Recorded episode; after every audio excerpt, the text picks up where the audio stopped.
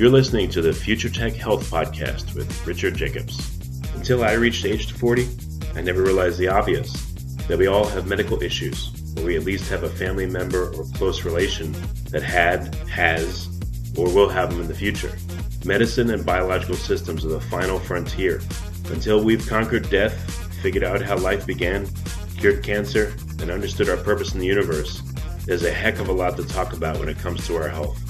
Future Tech Health means I'll be covering futuristic topics that are actually already in clinical trials, or even starting to appear on shelves or by prescription, or available for your own use. We dive deep into stem cells, CRISPR Cas9, the science of sleep, epigenetics, medical testing, cancer, ketogenic diets, stem cells, aging, regenerative medicine, and more. My goal for you, the listener, is to learn from these podcasts you may very well learn something that may change the course of your life for the better, steer you towards a new career, or give you insight into addressing a serious medical problem. Remember, however, this podcast and its content is informational in nature only. No medical, tax, legal, financial, or psychological advice is being given. If you enjoy the podcast, please listen, subscribe, like, and share it with friends. Thank you. Hello, this is Richard Jacobs with the Future Tech and Future Tech Health podcasts. I have Katia Reis. Um, she's over in Portugal. She's a PhD student at the Faculdade de Medicina de Lisboa, uh, so Faculty of Medicine at Lisbon uh, University, in the uh, CENC. Uh, uh, they're studying sleep and circadian rhythms in humans, which I am probably a bad example. So, uh, Katia, thanks for coming. How you doing? I'm fine, thank you. And you? Good. I'm, I'm glad to talk to you because um, I guess I'm a strange example of a of a circadian rhythm, and I have a lot of uh, questions about it. So, um, first of all, my question is what what uh, what made you study sleep and circadian rhythms? It's kind of a, a strange thing, maybe, to study. I don't know what got you interested in it. Yeah, it's I, I didn't start by there. I started as a studying by marine biology in the Lisbon Science School. But since I needed to work as a shift working during my basic course, I started to get interested in circadian rhythm. So particularly in circadian rhythm disruption, you know. So the effects of sleep deprivation, fatigue, and human performance and health. And for that, after finishing my basic course in marine biology, I just started to do master in science but in this case, in human biology and environment mm. at the same university, you know. Uh, and after that, I just started planning my PhD uh, in this field, but now in the Lisbon Medical School. But it, it was it was mainly because of that, because I, you know, as a, as a work, uh, as a student and a worker, and mainly a chief worker, I started thinking of what was happening with me because mm. I felt very tired. I, I slept very few during on the whole day because I need to study and I need to work. So that's that was why. So I started okay. by marine biology, but then I just started being interested in circadian rhythm. Gotcha. Okay. Um, so circadian rhythm, that's what the pattern of wake and sleep cycles of you know any creature. Yeah, you know, circadian rhythms, we have a lot of rhythms. Uh, everyone, the starting by step fungi until humans. But, you know, by the reasons that I already told you before, um, I started to be interested in humans. Mm. So the, the, and the first cycle that you can easily see is it's, it's the sleep-wake cycle, so the sleep-wake behavior, the sleep-wake circadian rhythm and that's why I felt interested in sleep okay. uh, and circadian. so sleep, circadian rhythm cycle. Okay, so so as an example, I've heard that certain hormones peak and trough at different times. You know, like cortisol. Yeah. You know, spikes at this time and goes down at this time, and melatonin starts here and goes there. So, can you describe some of the important um, you know molecules that are involved in sleep and when they tend to rise and peak and trough? Yes, of course they are. They are very important, you know, and many people used to call uh, melatonin as a sleep as a sleep hormone. It's, it's not totally correct, you know, because melatonin is mainly the dark hormone, so it, it, it's produced during the night. And for us humans, being daily, daily uh, organism, we sleep during the night. So it, it, it's also a coincidence, you know.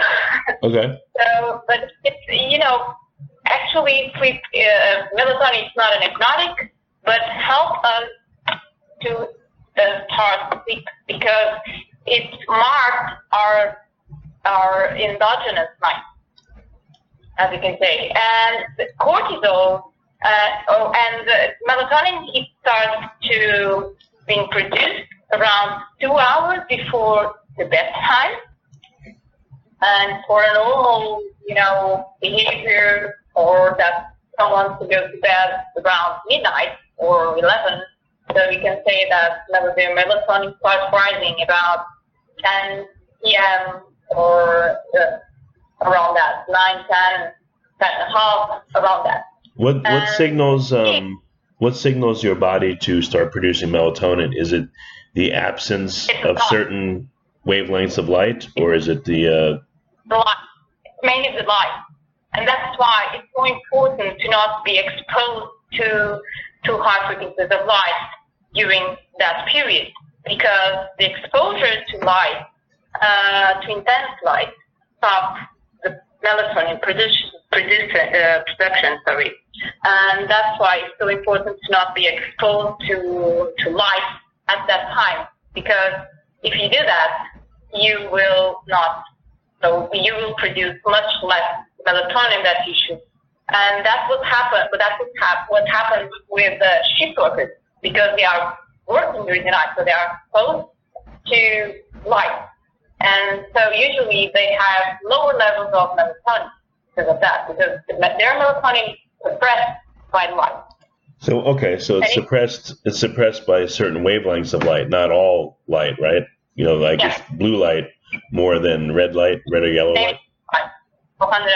Yeah, yeah.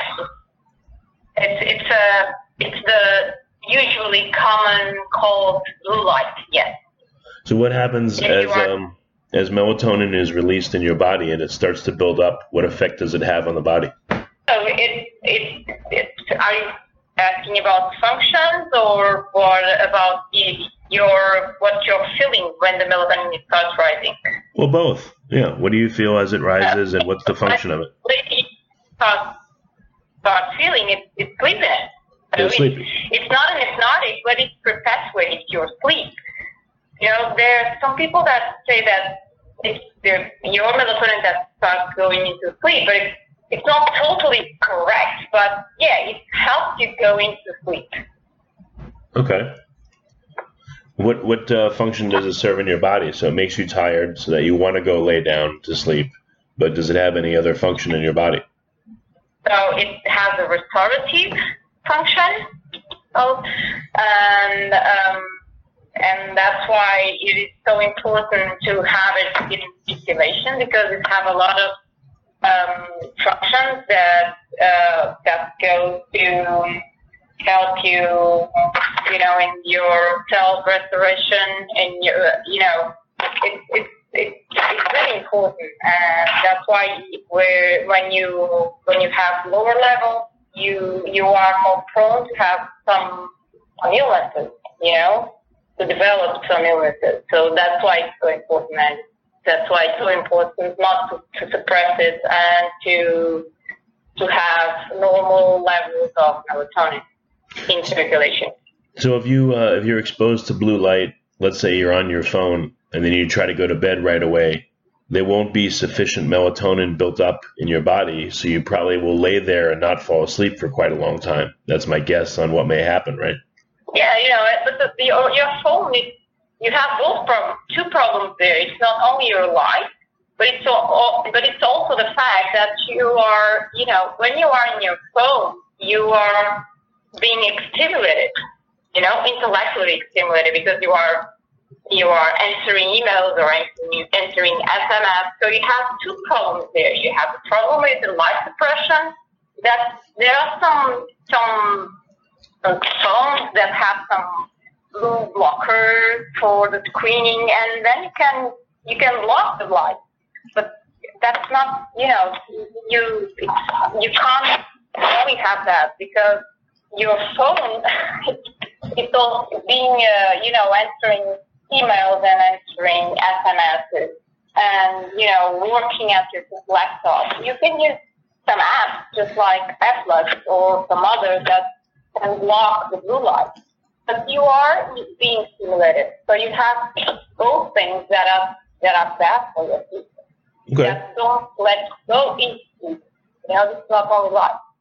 So how does um, melatonin affect shift workers? Let's say um, you know I work a shift and I get off at like you know three in the morning and I try to go to sleep at four in the morning and I want to get up at noon. You know my uh, has my melatonin been produced and is it exhausted by the time I go to sleep? And you know how will it affect me if I have to work those hours, for instance? Yeah, as a shift worker, you have you have a lot of problems. it's, not, it's not easy to cope with that. So one of the things that um, we have different uh, time of production. So we have different timing, different chronotypes. Is a the word that is commonly used. You know, for people that their chronotype. So it's the time that they usually go to bed and that they wake, and it's it's totally different from all people, you know. Uh, I don't know if you already, there are many studies uh, doing with the Munich chronotype questionnaire, and you can see that you have a huge distribution. It's a normal distribution, so you have much more people that have um, that are normal type, as you can see, as you can see. Then you have early types, and then you have late types. Yeah, like night so owls and larks. Yeah. Sorry? Yeah, they, yes, they call them. larks. Right. Yes, that's it. So, you know, for a late type to do night shift, it's much easier than for someone that is an early type, mm. you know? And the contrary is also, it's also true.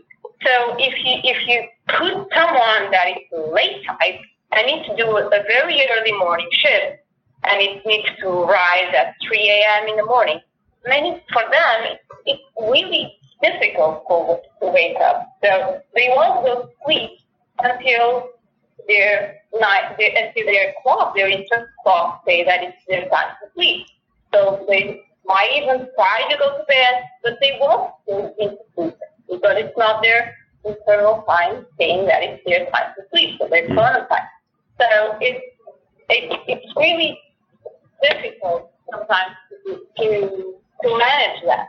And that's something that is really important, and that is something that I've been working with. It, it, it, it's really that, the shift work. Okay. Because, you know, if you start thinking of putting people working on their internal time, you know, or doing more shifts according to their internal time, it's much easier for everybody because the workers could sleep more if they are in their internal time. So that's the thing that uh, the, the example that I gave you previously uh, for the late type that is doing a very early morning shift. If he would, you know, he's going to work with I don't know two hours of sleep, and sometimes happens, and I already saw that, you know, uh, the, in those people that they they start having the one thing that is, you know, they have anticipatory stress, so they go to bed, they try to sleep. Right. They are not able to sleep because it's not their time to sleep. And then they start thinking, oh my gosh, I have only three hours to sleep. Mm. I will need to wake. And then they can't sleep because they are very anxious, you know, and oh, right. almost two hours, almost one hour, and it's gone. Yeah. So he needs to go work without sleep. And that happens. That's that's really true. I already saw that, you know. So it's it's and and it's dangerous because they they go to work uh, without any sleep, and if they are doing any job that is demanding job, how can they work properly? Impossible. Right. People can and fall asleep on the job and kill people and make medical errors and all kinds of stuff like that. Yeah, all those kinds of stuff, and, and that's very unfortunately, this, this things happen. And but if you know, also the companies, if, if they start getting this into account, they, they it's a win-win situation. You know, it's good for everyone. All right. So what what um. What, what do you think? Like okay. What, what do you think is the um the mechanism in the body that causes people to have different chronotypes? Have you studied that, or have you seen papers that? Yeah. What are the differences between a lark and an owl? You know, physiologically. Okay, so you have three things that can influence your chronotype. So you have genetics, you have your social behavior, mm-hmm. so the social concern, and life. So those are three things that can influence your chronotype. But you have a genetic basis. So you, your, your genome already say that if you are late or if you are early. And you can entrain that. You can entrain your cycle with life. Because life is your master validator. So it's your master entrainment, uh, entrainer in this case. And so, of course, you can always try to manage that, you know, but it's your internal time that is going to take. So your genetics is going to rise and it's going to be always there. So it's not easy. If you are really a late type or if you are really an early type, you can try. You can try to manage that with life. It's what we usually do and it's what we, we usually do with circadian rhythm um, uh, with sleep wake phase patients here in the clinic in the center where I where I work with um, also with shift workers. So we teach them how to cope with that. We teach him what, what he should do. So when he needs to be exposed to light or when he needs to avoid light. Because if you are exposed to the morning light, you it, it will make you go to sleep earlier. But if you are exposed to light afternoon, so you were going to into that link.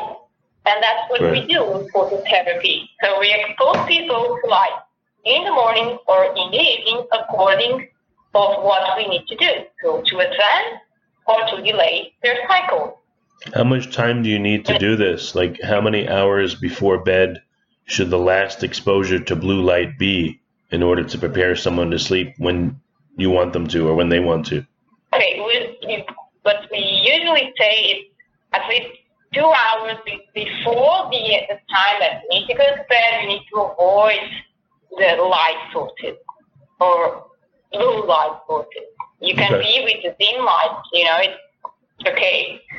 Uh, if you need to go to bed early. And then, in that case, that person also should wake in the morning and go to.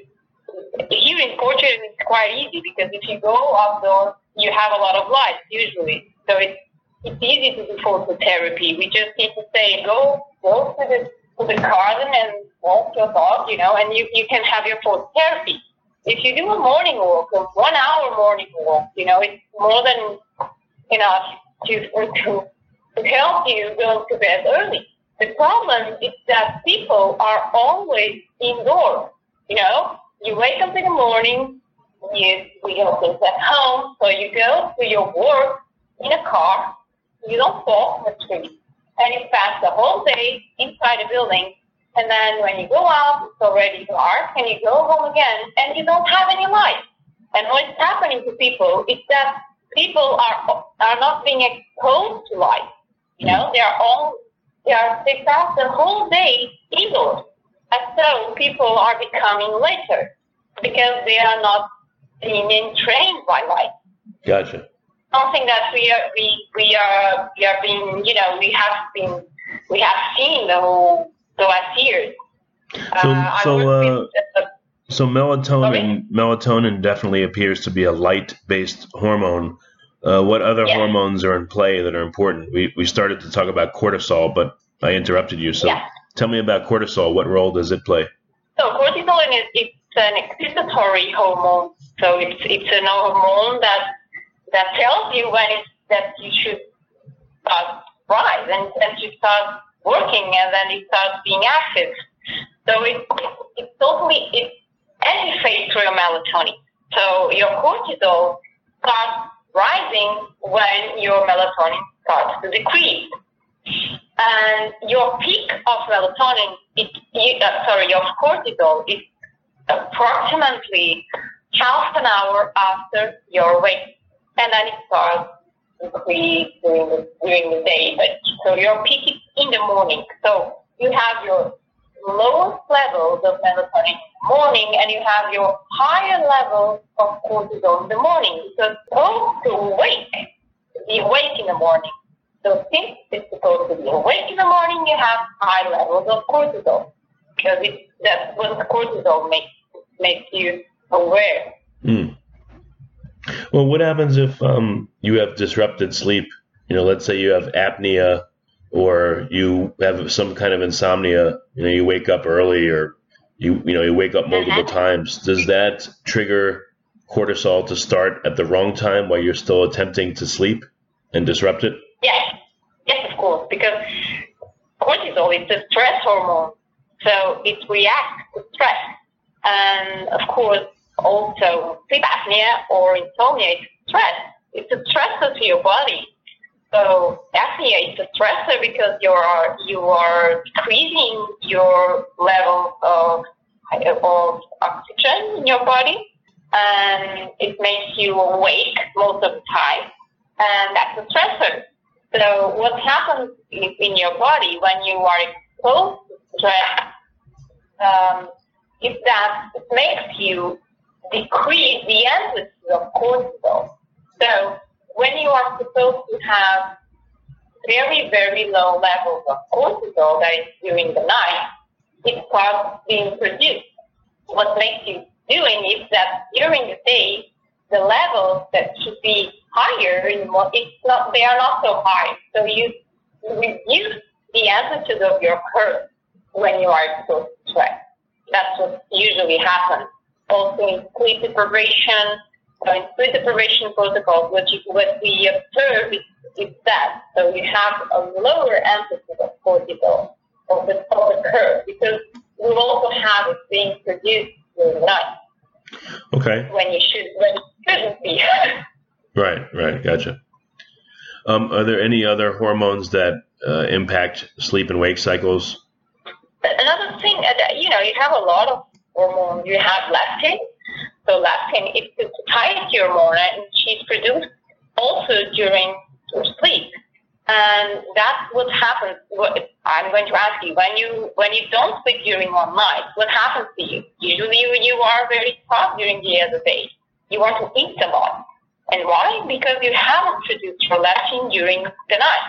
You know, so since you have lower levels of leptin because you haven't sleep, you haven't produced it, so you are more starved during the day. And usually people are more prone to you to eat uh, hypercaloric food. You know, it's not healthy food.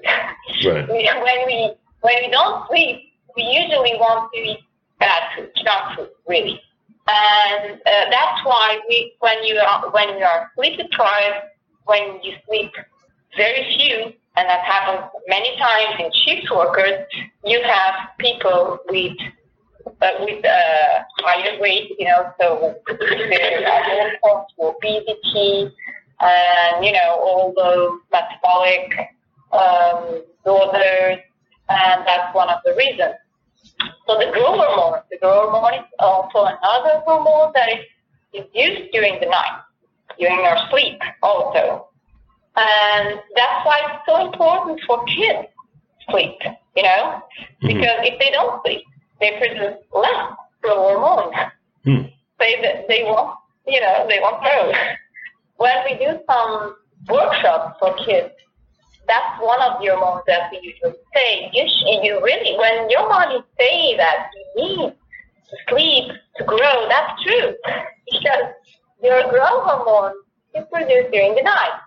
Okay. And there's another one that is very, very nice and it, uh, to, to deal with with kids.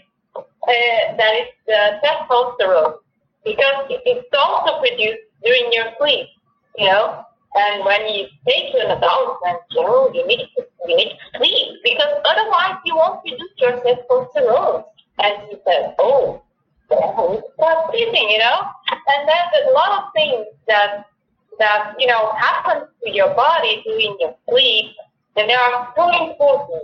And hmm. the problem is that people, many people, still don't know that.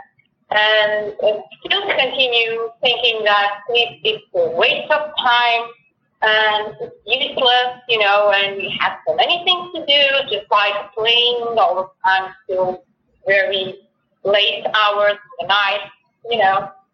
Because people still don't know the, the real importance of sleep. And that's, that's one of my goals, you know, it starts to, to pass the, and say to people that people to know about the real importance about sleep and about sleeping at the right time, okay, sleep properly, and you know, it's not only the total amount of sleep, but also the time that you are sleeping that is important. And of course, shift workers, they have a problem. What they have? Their work.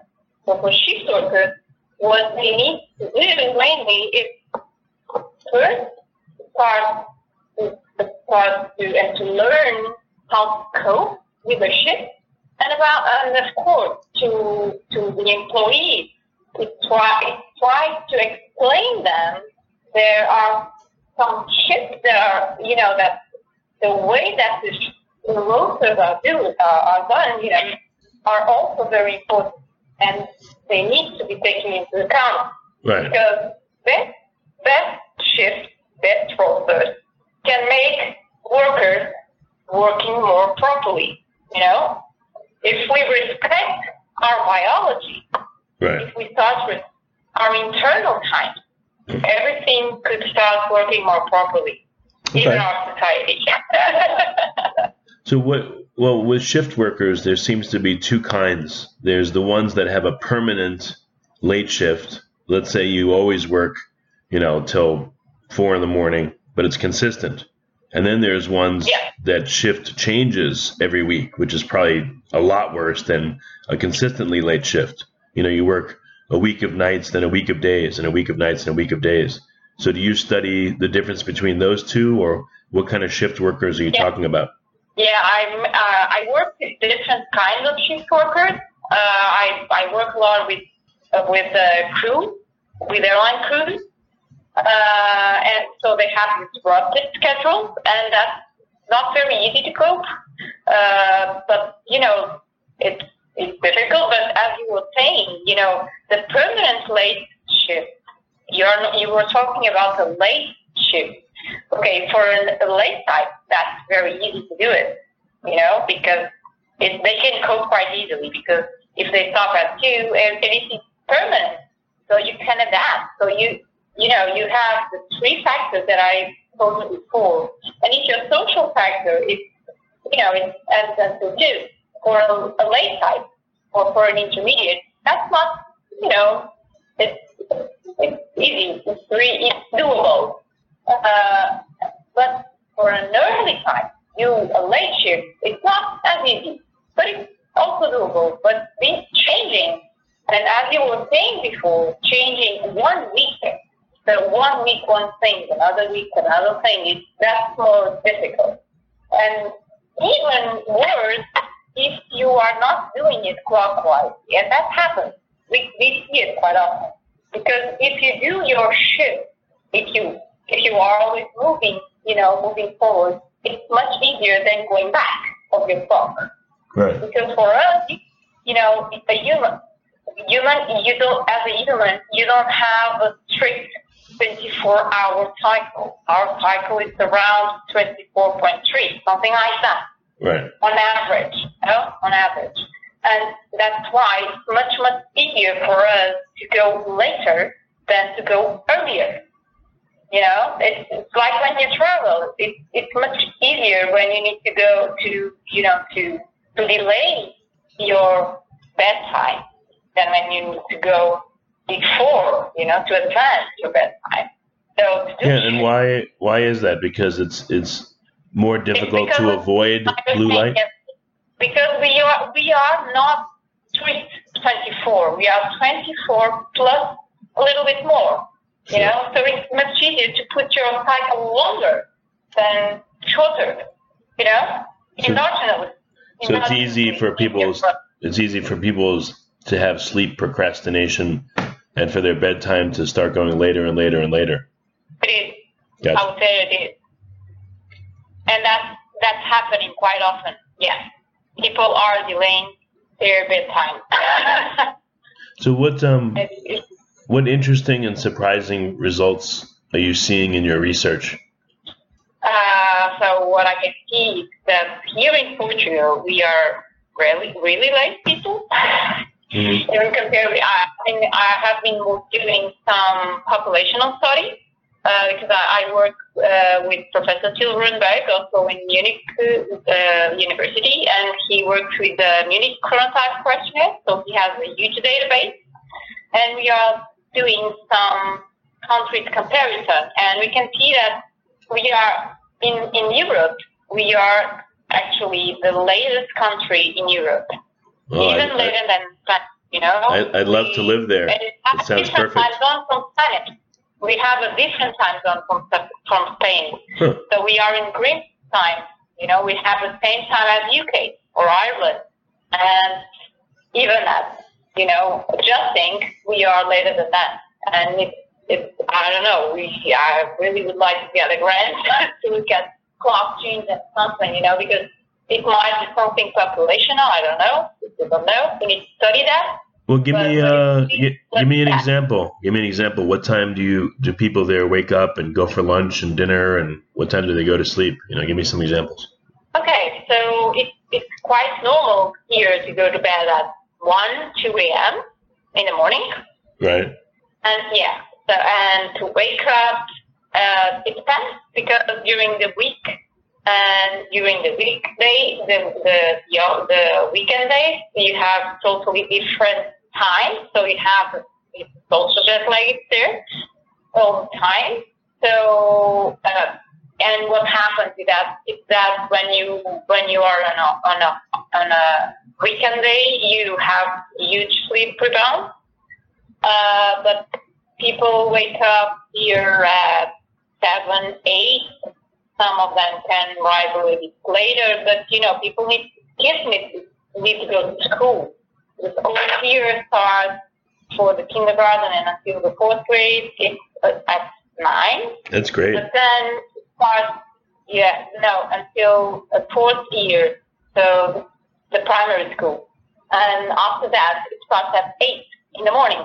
Mm, that's too and early. that's not very, that's not very good because uh, endogenously, we, the kids getting later as the adolescents, you know, when they start to be adolescents, they start to go to bed later. Not only because they are playing and they are procrast- procrastinating their bedtime, it's because endogenously they become later. So they start producing their melatonin later, you know? Right. And uh, uh, there's a study that uh, that says that the, the end of adolescence is marked when you become earlier again, and it's around 21 years for boys Huh. and uh, 19.5 for girls. Okay. Um, so to put them going to school early, it's not very intelligent, I think. But you know that happens here. So you have people really sleep deprived. Yeah, I also bad. looked to um, a cohort, a so populational study that had a question. It, it was a simple question, and unfortunately, they only had it generally, so they didn't separate for work days and for free days. And we can see that when you ask for someone how many hours sleep, usually people are referring to their weekdays. So the days when they are working, because they have much, I don't know, probably because they have much more days when they are working than when they are not working. Yeah. So usually when you when you ask someone, they will tell you the, the amount of sleep that they usually have during their weekdays. Okay. And that questionnaire only had that question. And what I, what I saw, and that is the representative sample, uh, was that you have, uh, I separated, I short duration normal duration and long duration according to the American Academy. Uh, so less than five, I put it less than five because the mean average, the mean age, you know, the average age of the sample was a little bit late. So they, they were, they were around, it was around 40 and something, you know, it, it was not very, they were not very young. So right. I opted to, to cut out at five. There are other populational studies that done it at six hours. So doing at five hours, we had a prevalence of more than 20% of people sleeping less than five hours. And that's very few. you know? So I think that uh, people are not taking really, um, you know, they are not looking to their sleep. So they are really sleeping very few, much fewer than they should. And it's something that we, we need to, to, to, you know, to, to be worried and to start to doing some, you know, campaign to alert people that they should sleep more or that we should take into account their sleep. Because people are really sleeping very few. And there's a lot of studies showing that sleep deprivation has a lot of problems. So, yeah. That's so what, uh, So are you focused on intervention, helping people to sleep better, or are you focused on just studying why they do what they do and what the effects are? I think we should do both things, you know, because we really need to try to understand why they are doing it, you know, if there's a genetic problem, if it's only behavior, you know, because behavior is always there. You know, you, we don't know if it's only a behavioral problem or if it's something really genetic.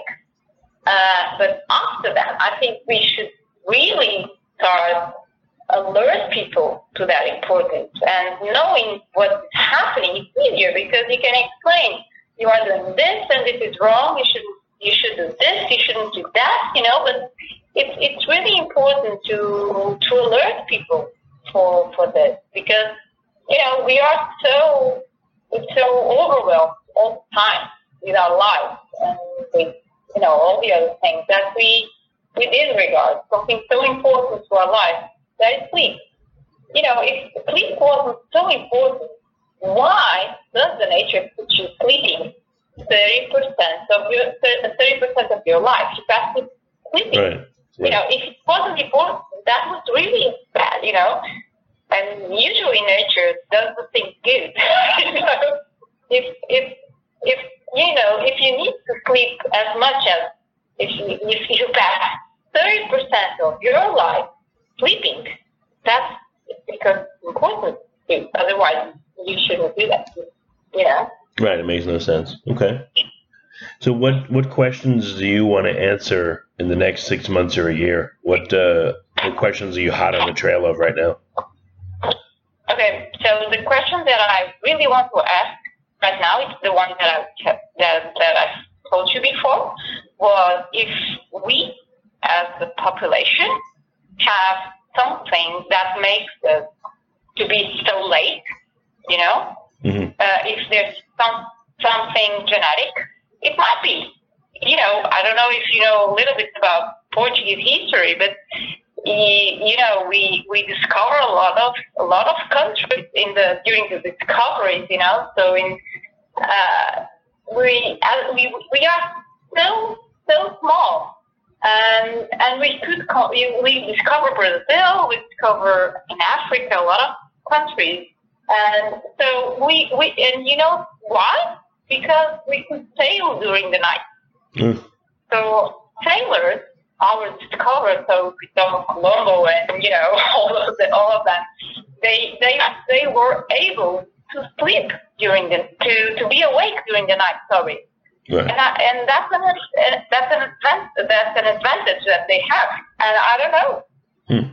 we we can we you know probably the lateness was already there who knows right. so it might have something genetic and that's something that I would really like to discover why is this happening to us? It's, just behavior. Yeah, you were asking about our mealtime. Yes. It's, you know, it's not as late as Spanish. Uh, usually we eat uh, around between noon and two, you know, but the average is one p.m.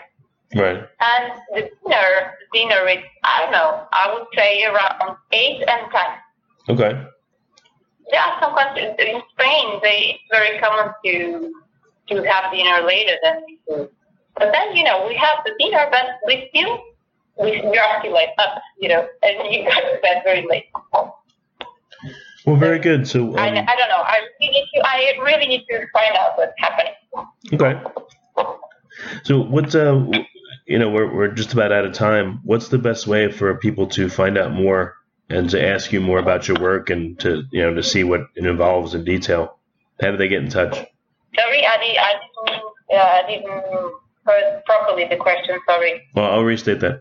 So, so how, what's the best way for people to get in touch with you that are interested in learning more? Website, email, Twitter. What's the best way? Oh yes. Uh, so I do have. So my Twitter account I usually use to follow research and you know, but I also have a Twitter uh, Twitter account. I also have an, an Instagram account, and usually when I do some, you know, when I have some workshops or some things, I just post it there. Um, and uh, many times I also credit the MCTQ and questions around for also for Facebook, but it, and we have also a website actually under development now. It, it's been changed here in the center. Mm-hmm. So the CENC Sleep Medicine Center, it's in Lisbon. It's a multidisciplinary center uh, where we see patients, but we also do science. So I, I'm an investigator here. Uh, and I'm also linked to the university, so it's a medical school. So it's, it's you know, okay. They, uh, if people want to know more, they can reach me to university or from the center mainly. All right, very good. Well, Katya, I appreciate you uh, taking the time, and uh, you know, thanks for coming on the podcast. Okay, you're welcome.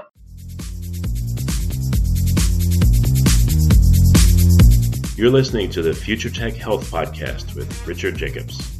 Until I reached age 40, I never realized the obvious that we all have medical issues, or we at least have a family member or close relation that had, has, or will have them in the future. Medicine and biological systems are the final frontier. Until we've conquered death, figured out how life began, cured cancer, and understood our purpose in the universe, there's a heck of a lot to talk about when it comes to our health. Future Tech Health means I'll be covering futuristic topics that are actually already in clinical trials, or even starting to appear on shelves or by prescription, or available for your own use. We dive deep into stem cells, CRISPR Cas9, the science of sleep, epigenetics, medical testing, cancer, ketogenic diets, stem cells, aging, regenerative medicine, and more. My goal for you, the listener, is to learn from these podcasts you may very well learn something that may change the course of your life for the better, steer you towards a new career, or give you insight into addressing a serious medical problem. Remember, however, this podcast and its content is informational in nature only. No medical, tax, legal, financial, or psychological advice is being given. If you enjoyed the podcast, please listen, subscribe, like, and share it with friends. Thank you.